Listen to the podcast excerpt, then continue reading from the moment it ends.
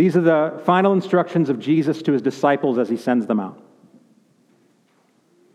He says, Do not think that I have come to bring peace to the earth. I have not come to bring peace, but a sword.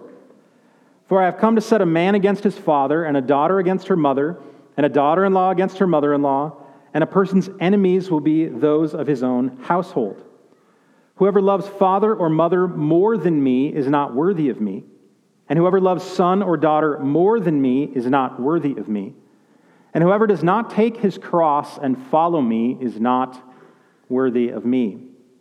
Whoever finds his life will lose it, and whoever loses his life for my sake will find it.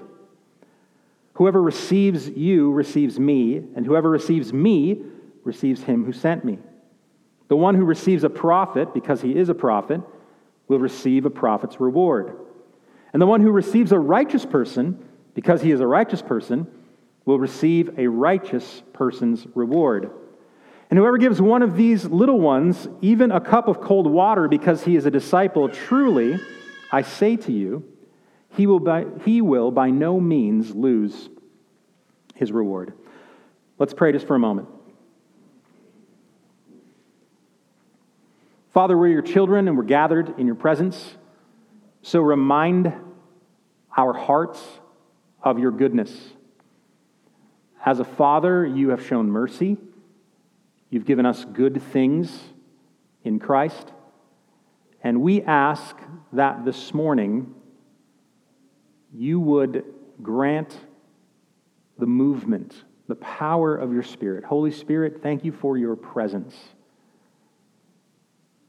Pray that you would take our minds, our hearts, our affections, and shape them toward Jesus, not ourselves.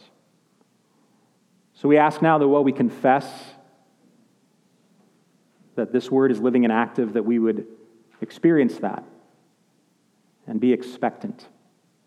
We pray for this in Jesus' name. Amen. Jesus just told his disciples, I'm going to send you out. And they may have thought, okay, with what? And for what? And then he says, I'm going to send you out as sheep.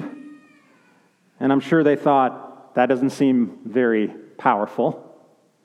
We're going to go out to a world as sheep.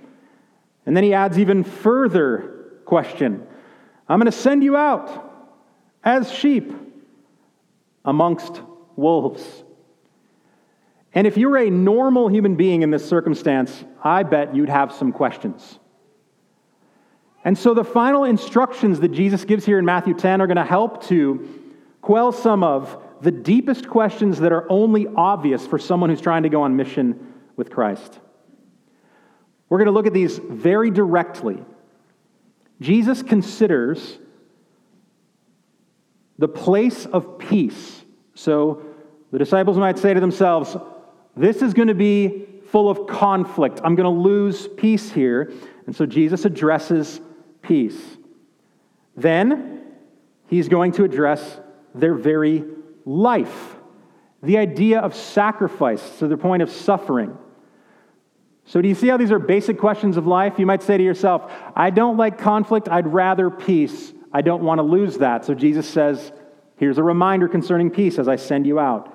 Then they might say, I'm a little fearful for my life. Well, here's a reminder about life. And then finally, he's going to speak to something else that they, is, they most naturally would have wondered about. Is this going to be worth it? See, I think we've been designed with a reward punishment sort of scheme in life. And it's gone haywire due to sin, but we can't undo it totally. So I'm sure the disciples thought to themselves, what's going to happen at the end of this? Is this going to be worth it? Is there any point? Do we get something out of this? And Jesus speaks to each of these major concerns the place of peace in their lives, the path to life in their life, and then finally, a right reward. He calls it a righteous person's reward. So let's look at peace and life and reward. And the first thing that I'm going to mention is that Jesus seems insistent that their allegiance be to him and him alone, not to the good things that they've been given. So, verse 34 Do not think that I've come to bring peace to the earth. I've not come to bring peace, but a sword. Right away, he cuts to the chase. They might think to themselves, You're going to send us out and start preaching this exclusive Lord of everything stuff? Isn't that going to cause conflict? Jesus, knowing their thoughts, says, Yes, it totally will. You are going to have to confront in your own mind and heart, as well as all the people around you, what it means for me to take first place in all things. And so he speaks to something that for many has been an area of difficulty. One hindrance to following Jesus wholeheartedly is the fear of being uncomfortable in it. We have no problem being religious or listening to the words of Jesus or receiving from him so long as we're comfortable in doing so. But we begin to shrink back, or it's more difficult when we fear or see that it may bring conflict or uncomfortable aspects to life. One of the most common ones is going to be within families. He says, I've come to set a man against his father, a daughter against her mother, a daughter in law against mother in law. Why does he say a person's enemies will be those of his own household? I think he goes here because Jesus is setting up those good things that must never be ultimate things. There's a lesson here at the beginning. If you're going to be wholeheartedly given over to the purpose of Jesus in your life, you're going to have to confront not only the negative things. There are things that he doesn't say here. Notice he doesn't say, do not think that I'm telling you to go murder. Well, they should not murder. He doesn't say, Do not think that I'm telling you to don't steal. They know they should not steal. In other words, there's a list of things not to do. But what is most dangerous for those who are going to follow him are the good things that they ought to desire and want. So, one, for, one thing that a person who desires to be fully faithful to Jesus must confront is the temptation to make good gifts that have been given to us ultimate things. In the Bible, this is called idolatry. So, one great hurdle that Jesus sees in following him is that we may take a good thing, a desire for peace. If you're the kind of person who just hates peace, you just think, I love conflict, just give me a good war. And there's some of you out there. Then just bear with us for a moment because the rest of us we want peace. We don't want to be in conflict. We don't want to be seen as unnecessarily confrontational or violent. Peace is a good thing. But Jesus knows something about good things, and that is that oftentimes good things are the most tempting to make ultimate things. In other words, when you're going to follow him, there will be invaders or things that are tempting to put in place of him. One of them will be the idea that I need to be comfortable and at peace. And if you are tempted to put peacemaking or your comfortability above him, Jesus says, I just want you to know you're going to have to confront that. And then he goes to another good thing that God has given that oftentimes becomes ultimate. And that is essentially this the deepest and best relationships in our life husbands, wives, fathers to sons, mothers to daughters, daughter in laws to mother in laws. That one you might have more understanding of. But the, think about the other ones too. That some of the most fundamental and deepest connections we have as a family, Jesus says, I want you to know that if you're going to put me in first place, it may mean dislodging or unsettling prior allegiances. It is extremely tempting to, make, to take the good gifts of God, including family and romantic attraction and covenant bonds of marriage and our love for our children and our desires for their good and our esteem and our honoring of our parents and to make them ultimate, unassailable things. It's as if Jesus says, Beware of the family idol. Many times, once we believe that we have conquered or set aside all of those terrible vices, we still must be confronted with questions about Jesus' claim for ultimate priority in our lives. Are there areas of our affection, areas of our organized life, the way that we instruct, care for, or cordon off our family lives that indicate that Jesus simply can't go there?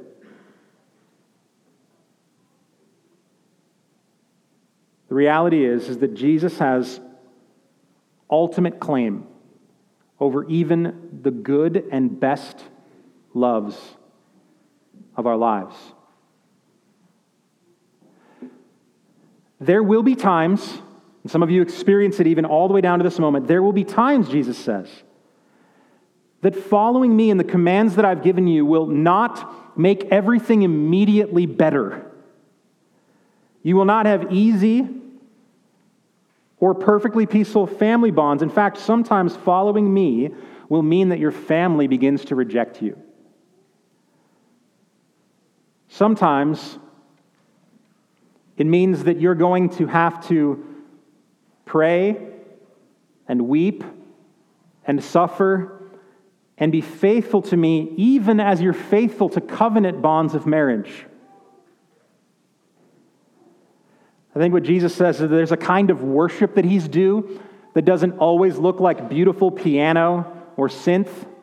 It doesn't always look like devotions on the beach or praying fervently. Sometimes worship of Jesus explodes in the heart of a wife who faithfully walks with a husband who has rejected him and doesn't let his rejection of Jesus impact her worship of him. Sometimes, being willing to be uncomfortable is the best evidence that you understand the place of Jesus in life. Now, the key to understanding, I think, this is the reality that Jesus is the Prince of Peace. There is peace through him. I don't want you to hear, and I believe that he's teaching here, that somehow if you follow him, that peace is now going to be lost to you forever. The reality is, though, that there is peace through him or there is fake peace. I think that's the point here. I've not come to bring peace to the earth, he says, meaning the worldly system or this fallen place that they live. Many seek peace. You know the old adage to seek love in, the, in all the wrong places? You know that song? I believe this in some ways is Jesus' stark warning about seeking peace in all the wrong places. And he tells us that at times his commands will separate families, and it's a reminder that all peace that is not sourced in peace with God, earned through the work and merit of Jesus, is a fleeting impostor. There's a temptation to make the idea of being free of conflict and everything sort of at ease and in a compromised truce, that this is the ultimate goal of life. And I believe that what Jesus is saying here to his disciples is that's not really peace at all. There are some who are tempted to make peace above all things. They cannot stand the thought of being uncomfortable in this way the reality is, Jesus says, You're taking the wrong shortcut. There is no peace outside of me. He does promise peace, but only through and in Him. Romans chapter 5, verse 1. Therefore, since we have been justified by faith, we have peace with God through our Lord Jesus Christ. And it is only by having peace with God first that real peace with anyone else in our life is possible. I think that is what's being taught here. He says in John 16 33, I've said these things to you that in me you may have peace. The, the operative phrase here is in me. not in your ability to broker peace with those around you. Fact, he promises in John 16, as he has here, that in the world you'll have tribulation. There will be things that will go wrong sometimes. So, what's being confronted is something that often keeps us from being wholeheartedly abandoned in the sending that Jesus has and the claim that he has on our lives. And that is, we're tempted to make peace and family relationships, the ideal picture of what this looked like, even those good things, if they become ultimate things, they're an idol to be rejected. So Jesus says to his disciples, Here's what's going to happen. You are going to follow me, and your families are going to get upset. Your dad's going to say, I worked 30 years for this fishing boat. You're just going to abandon it? You're not going to take over the family business. A mom's going to say, Are you seriously going to follow this man and not settle down and give me some grandchildren? The reality is, is that brothers will be at odds over the ethical and moral commands of one who has been made new in Christ. And these conflicts, if done in the name of Jesus, are not to be unexpected, but to be expected. Now, here's the reality of this. When the allegiance that Jesus demands that is rightfully his comes into life, it can often unsettle things, but it does not mean that we ought to be self loathing and completely pursue these things. Christianity 101 is not confess your sins, put your faith in Jesus, punch your mom, right? We don't have to seek these things out. Jesus does say, Seek me first, my kingdom, my righteousness, and then all of these things will be added unto you. It does not mean, allegiance to Jesus does not mean that you will live a worthless, sad, loathsome life. It does mean, though, that all claims to ultimate priority in your life need to be rearranged so that Jesus can have first place. It may not be peace or family for you, but Jesus is setting principles out. If you seek to follow me, I have to be first place. All peace accomplished apart from Christ is temporal and fake. Now, those who are following him rightfully probably felt the weight of this. And Jesus goes on and he realizes that not only would peace or family bonds be a temptation as an idol for them, but their very security and life itself. In verse 38, Matthew records for us one of the most common sayings of Jesus. This is what it means to be a Christian. He says, Whoever does not take his cross and follow me is not worthy of me. On the flip side, if you're to follow me, take up your cross and follow me. And then he says in verse 39 of Matthew 10, we just read, Whoever finds his life will lose it and whoever loses his life for my sake will find it. This must have been a common saying of Jesus. And the reason we know that is because it's recorded here, but also recorded consistently in all the record of the Gospels. So, whenever you find that much consistency, it's likely this is something that Jesus was known for. This idea of the backwards life, the upside down idea of finding is losing, dying is living. I'm going to show you some of these places. So in Mark chapter 8, Mark, who speeds through the ministry of Jesus, he has less words, finds time to put in these words from Jesus in verse 35 of Mark 8. For whoever would lose his life, whoever would save his life will lose it. But whoever loses his life for my sake and the Gospels will save it. Luke records this command of Jesus not once but twice of these exact words. You'll find more often than this the same sentiment. But in Luke chapter 9, verse 24, he records, For whoever would save his life will lose it, but whoever loses his life for my sake will save it. Then in Luke 17, verse 33, Whoever seeks to preserve his life will lose it, but whoever loses his life will keep it. And then in John's Gospel, chapter 12, and you know something's consistent when it goes all the way through Matthew, Mark, Luke, and John. John is often seeing things from a slightly different angle, he's more metaphorical.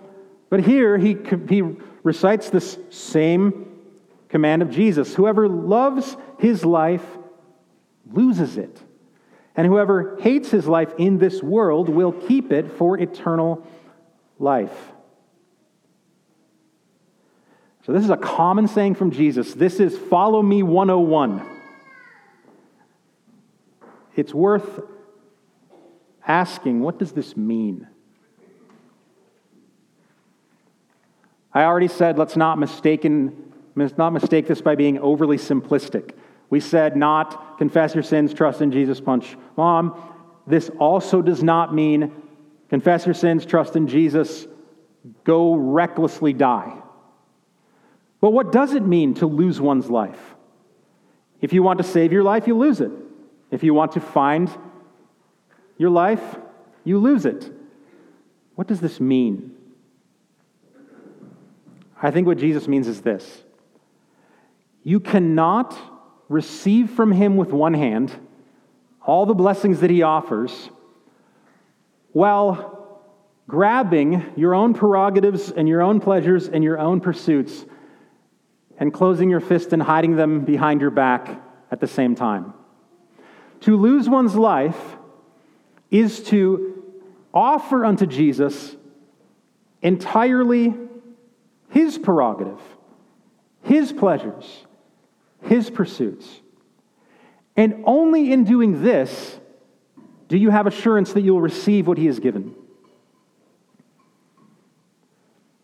I think what he simply means is to lose your life, this life, this fallen life, your own path, your own pursuits, is to be reset to the design of your creation.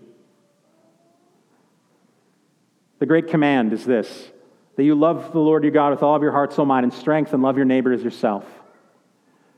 Essentially, the story, your story, the story of all of life, I'll give a little illustration. It goes like this You're created, your little dot right here, and then God keeps pouring out blessing in your life. And as you receive an overflow of life, you're supposed to be in an or, outward orientation like this. All of your life seeking to glorify God and to find others so that they could be loved. So you start as this dot in the middle, and as you receive from God, your life becomes filled by going outward. But sin and fallenness inverts this equation. We seek to save our lives by saving it. We seek to find our life by accumulating more and finding it. What sin does is it creates this dot, this place that we're at, and rather than from the overflow of what God has given us living outward toward others, we look out at the world and we try to grasp things and bring them into ourselves. So, you see what happens in this? Are you ahead of me? What's the opposite of a circle going out like this? Well, it's grabbing things from out here and making them come like this. So eventually, you create a world where everything, all the pleasures of life, all the pursuits of life, the prerogatives of life, in fact, the very gifts that God has given other people, you seek to draw to yourself so that you might be the center of all things. And I believe what Jesus is saying is, is that anyone who is seeking to live like that ends up losing their life. What happens? with a life that is constantly pulling things towards self. Suffocation. That's what happens. I think that there's probably some kind of NASA space black hole illustration here, but I wasn't smart enough to make it. You get the idea, though, that when Jesus says you will lose your life if by striving you constantly seek to grab all that is out in the world and pull it towards self, you will die.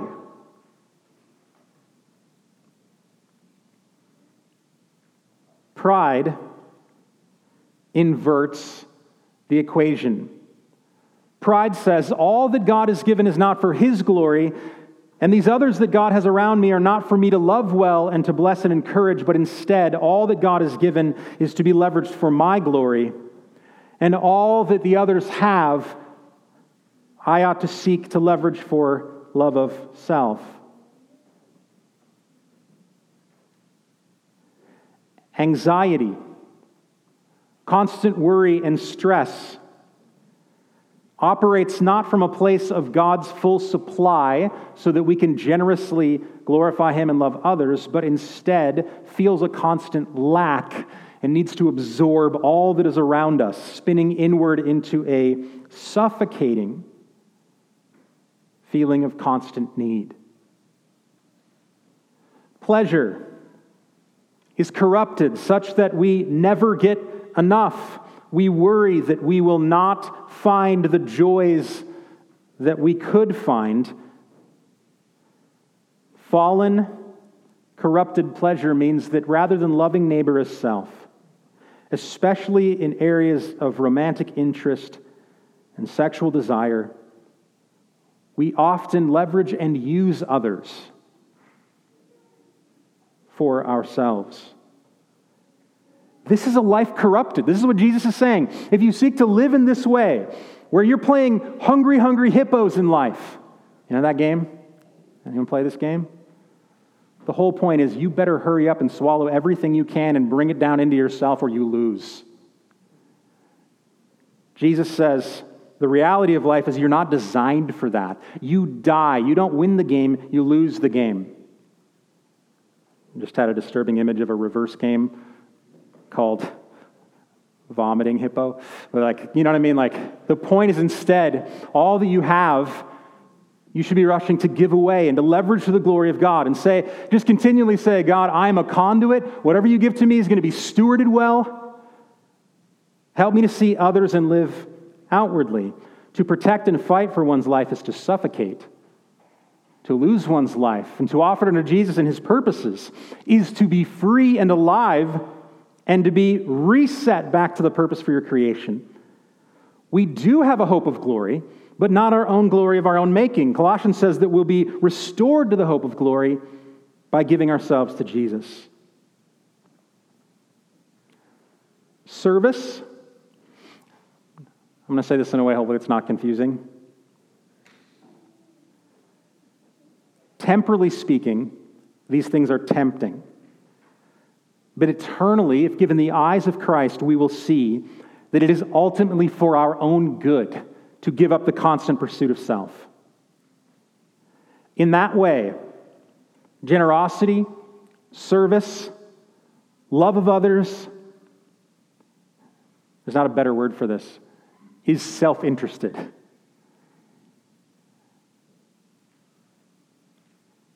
There's a point where Jesus says, that to give oneself away is a path to life. The Paul writing to the churches says you ought to love your wife because who hates his own body? In other words, love others, give yourself away because this is what you've been designed for. There is not some other kingdom, some other path wherein you can receive from Jesus and then hedge your bets and throw some of your own pursuits onto so that you create a more powerful combo kingdom of life. Instead, complete abandon is the path to joy. So the disciples might have thought to themselves, if I follow you, I'm going to lose my peace. If I follow you, I'm going to lose my family. If I follow you, I might lose my very life. I'm a sheep amongst wolves. Jesus addresses all of these. And he says, You may lose a temporal peace, but I'm the Prince of Peace, and I'll give you a lasting one. You may have conflict in your family, but I've come to restore you to the Father and to give you a family. You may lose your life, but I am life itself, and will give you life eternally. And finally, he answers the question is this going to be worth it? He talks about rewards. Now, this is an interesting topic, and we won't have time probably to hit everything that the Bible says about punishment and reward. But I want to use this teaching from Jesus as a way to erase some of our confusions.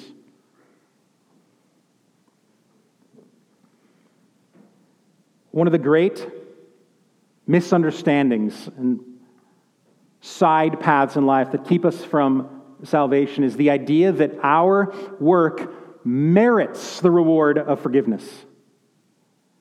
And so, one of the first things that someone do, does when they realize the grace of God for them in Jesus is they give up their good works. They understand that this is not a great arcade of life God is not withholding forgiveness. It's not up on the counter. And if you just collect enough tickets, you can eventually cash them in, and so you get the reward of union with Him. To understand the gospel is to realize that nothing we've done deserves reward. It is all completely and utterly grace. And now I want to say, don't fall into this temptation, though. Though the ground of our justification is grace and grace only, that does not erase the reality that there are rewards and punishment in this world. It matters what we do. In the cosmic and eternal purposes of God, good is good and evil is evil, and there are still built into us a desire to see goodness come to those who do good. It is a fool's errand to try to shut off completely the desire for reward, even as you follow Jesus. It is okay to want it to be worth it. You've been designed for joy. You've been designed for peace. You've been designed for life. And what Jesus says here is that there is a reward for those who receive a prophet. Now, he gets to the motive. He says, if you receive a prophet because he's a prophet, don't receive a prophet because you know there's a reward that comes with those who seek a prophet. Do you see the difference there? He says, if you receive a righteous person, because they're a righteous person, there will be a righteous person's reward. Don't receive a righteous person because you want a reward. You see the point there? Motive is still in the midst of it, but there is reward. Jesus actually mentions in Matthew 10 earlier something that speaks to this. He says, To those who don't receive me, their punishment, these Jewish leaders who have rejected me, says their punishment is going to be worse. It'll be more tolerable for Sodom and Gomorrah than for them. And immediately you think to yourself, what in the world? How is that even possible? What does it mean, more punishment? Isn't it just all punishment, all heaven? Those are the only two options, right? Well, it seems, though, in God's accounting of things, that there is still reward. Scripture talks about sometimes someone who lives a life that is full of chaff and useless things, and that they may be saved, but as if through fire. Like the person who makes it to the gas station with the bumper hanging off and a flat tire and slowly rolls in. There are instances in Scripture where it seems as though we will rejoice over those who receive from the Father, even in heaven. And so the disciples, at some level, can't turn off this question. If I give up peace with my family, if I lose my life, will it be worth it? And it seems as though the answer is a resounding yes, and that there are rewards. Now, I don't know if you're thinking what I'm thinking, but every time I consider these kind of things in the Bible, and the reason we're talking about rewards is because this is not the first time Jesus has brought it up. He brings it up in the Sermon on the Mount, it's all over other Gospels as well. Usually, my thinking goes something like this once you get to heaven, everything is perfectly equal no matter what forever, because otherwise we would compete. And I guess that's just how I think. The reality is, I can't even imagine being restored to such fullness, such joy, such love of others, such freedom from self that I could rejoice fully and completely in what others receive. Do you know there's coming a day when, in the presence of God, you will have such peace, such life, such fullness that you will see others rewarded and receive, and not one bit of envy or covetousness or competition will come up in your heart. You will simply and completely and fully rejoice in another being blessed. You will glory in a God who freely gives eternally, even in heaven, rather than constantly comparing and thinking, well, I wonder if I'll get that tomorrow. Am I the only one who thinks like this in a world? Am I the only one who, who is leery of rewards because if you tell me the game to play, I want to win it? I think sometimes as Christians who understand the ground of our justification is not in reward, we're afraid to talk about these real verses in the Bible because we don't want you to turn into legalists who receive righteous people because there's a reward. So I'll say it again as clearly as I can say it. Your good works do not merit forgiveness and oneness with God. Only the finished work of Jesus can accomplish that.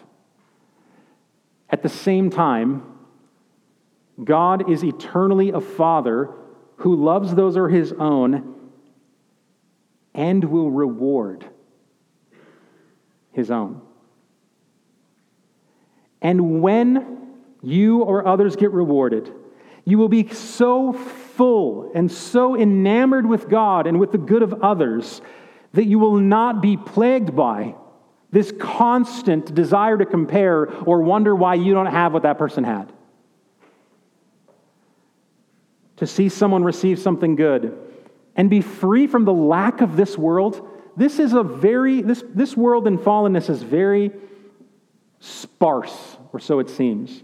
So when someone receives something good, you say to yourself, Well, I, I hope I get that reward too. Must be nice for someone to have a romance like that. I would like that too. A family like that, I would like that too.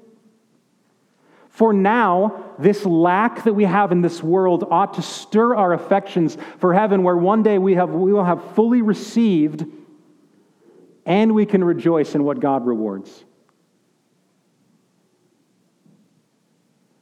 So, again, we don't have time to cover this entire thing.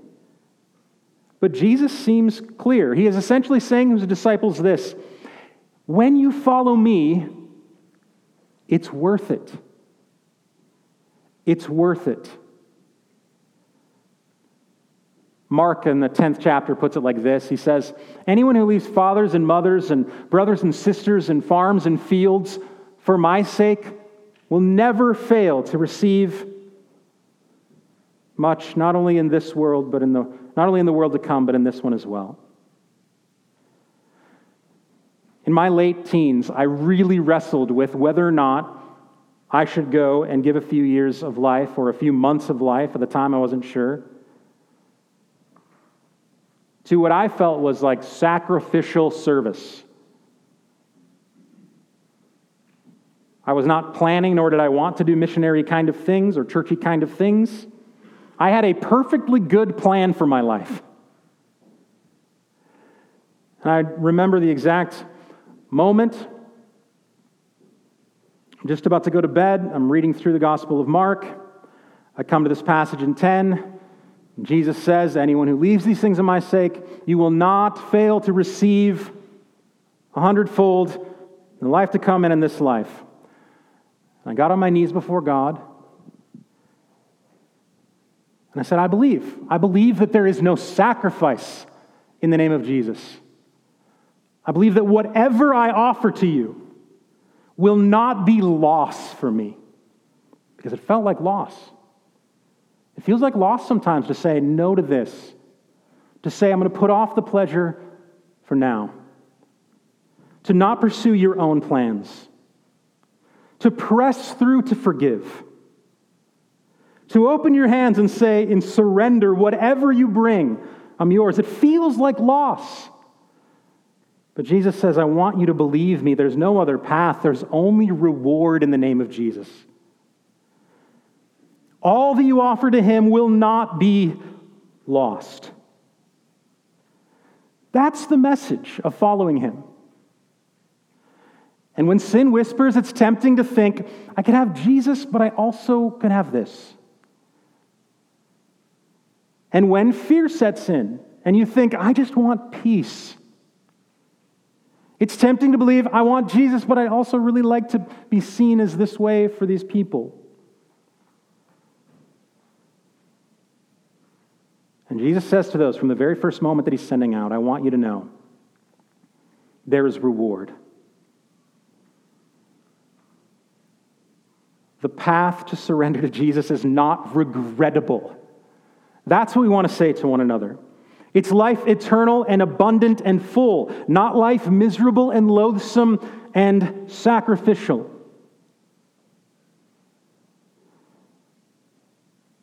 So, for the sake of your soul, give all that you can, surrender all that you are, seek his kingdom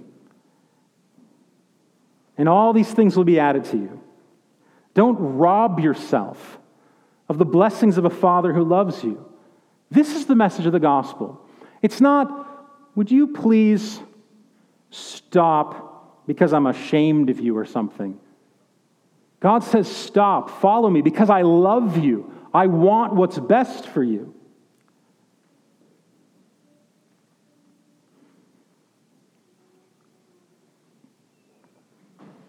The disciples wanted to know, Will I have peace? Yes, we'll have the Prince of Peace. They wanted to know, Will we have life? Yes, life eternally. They wanted to know, Will it be worth it? The answer is always a resounding yes. Let's pray.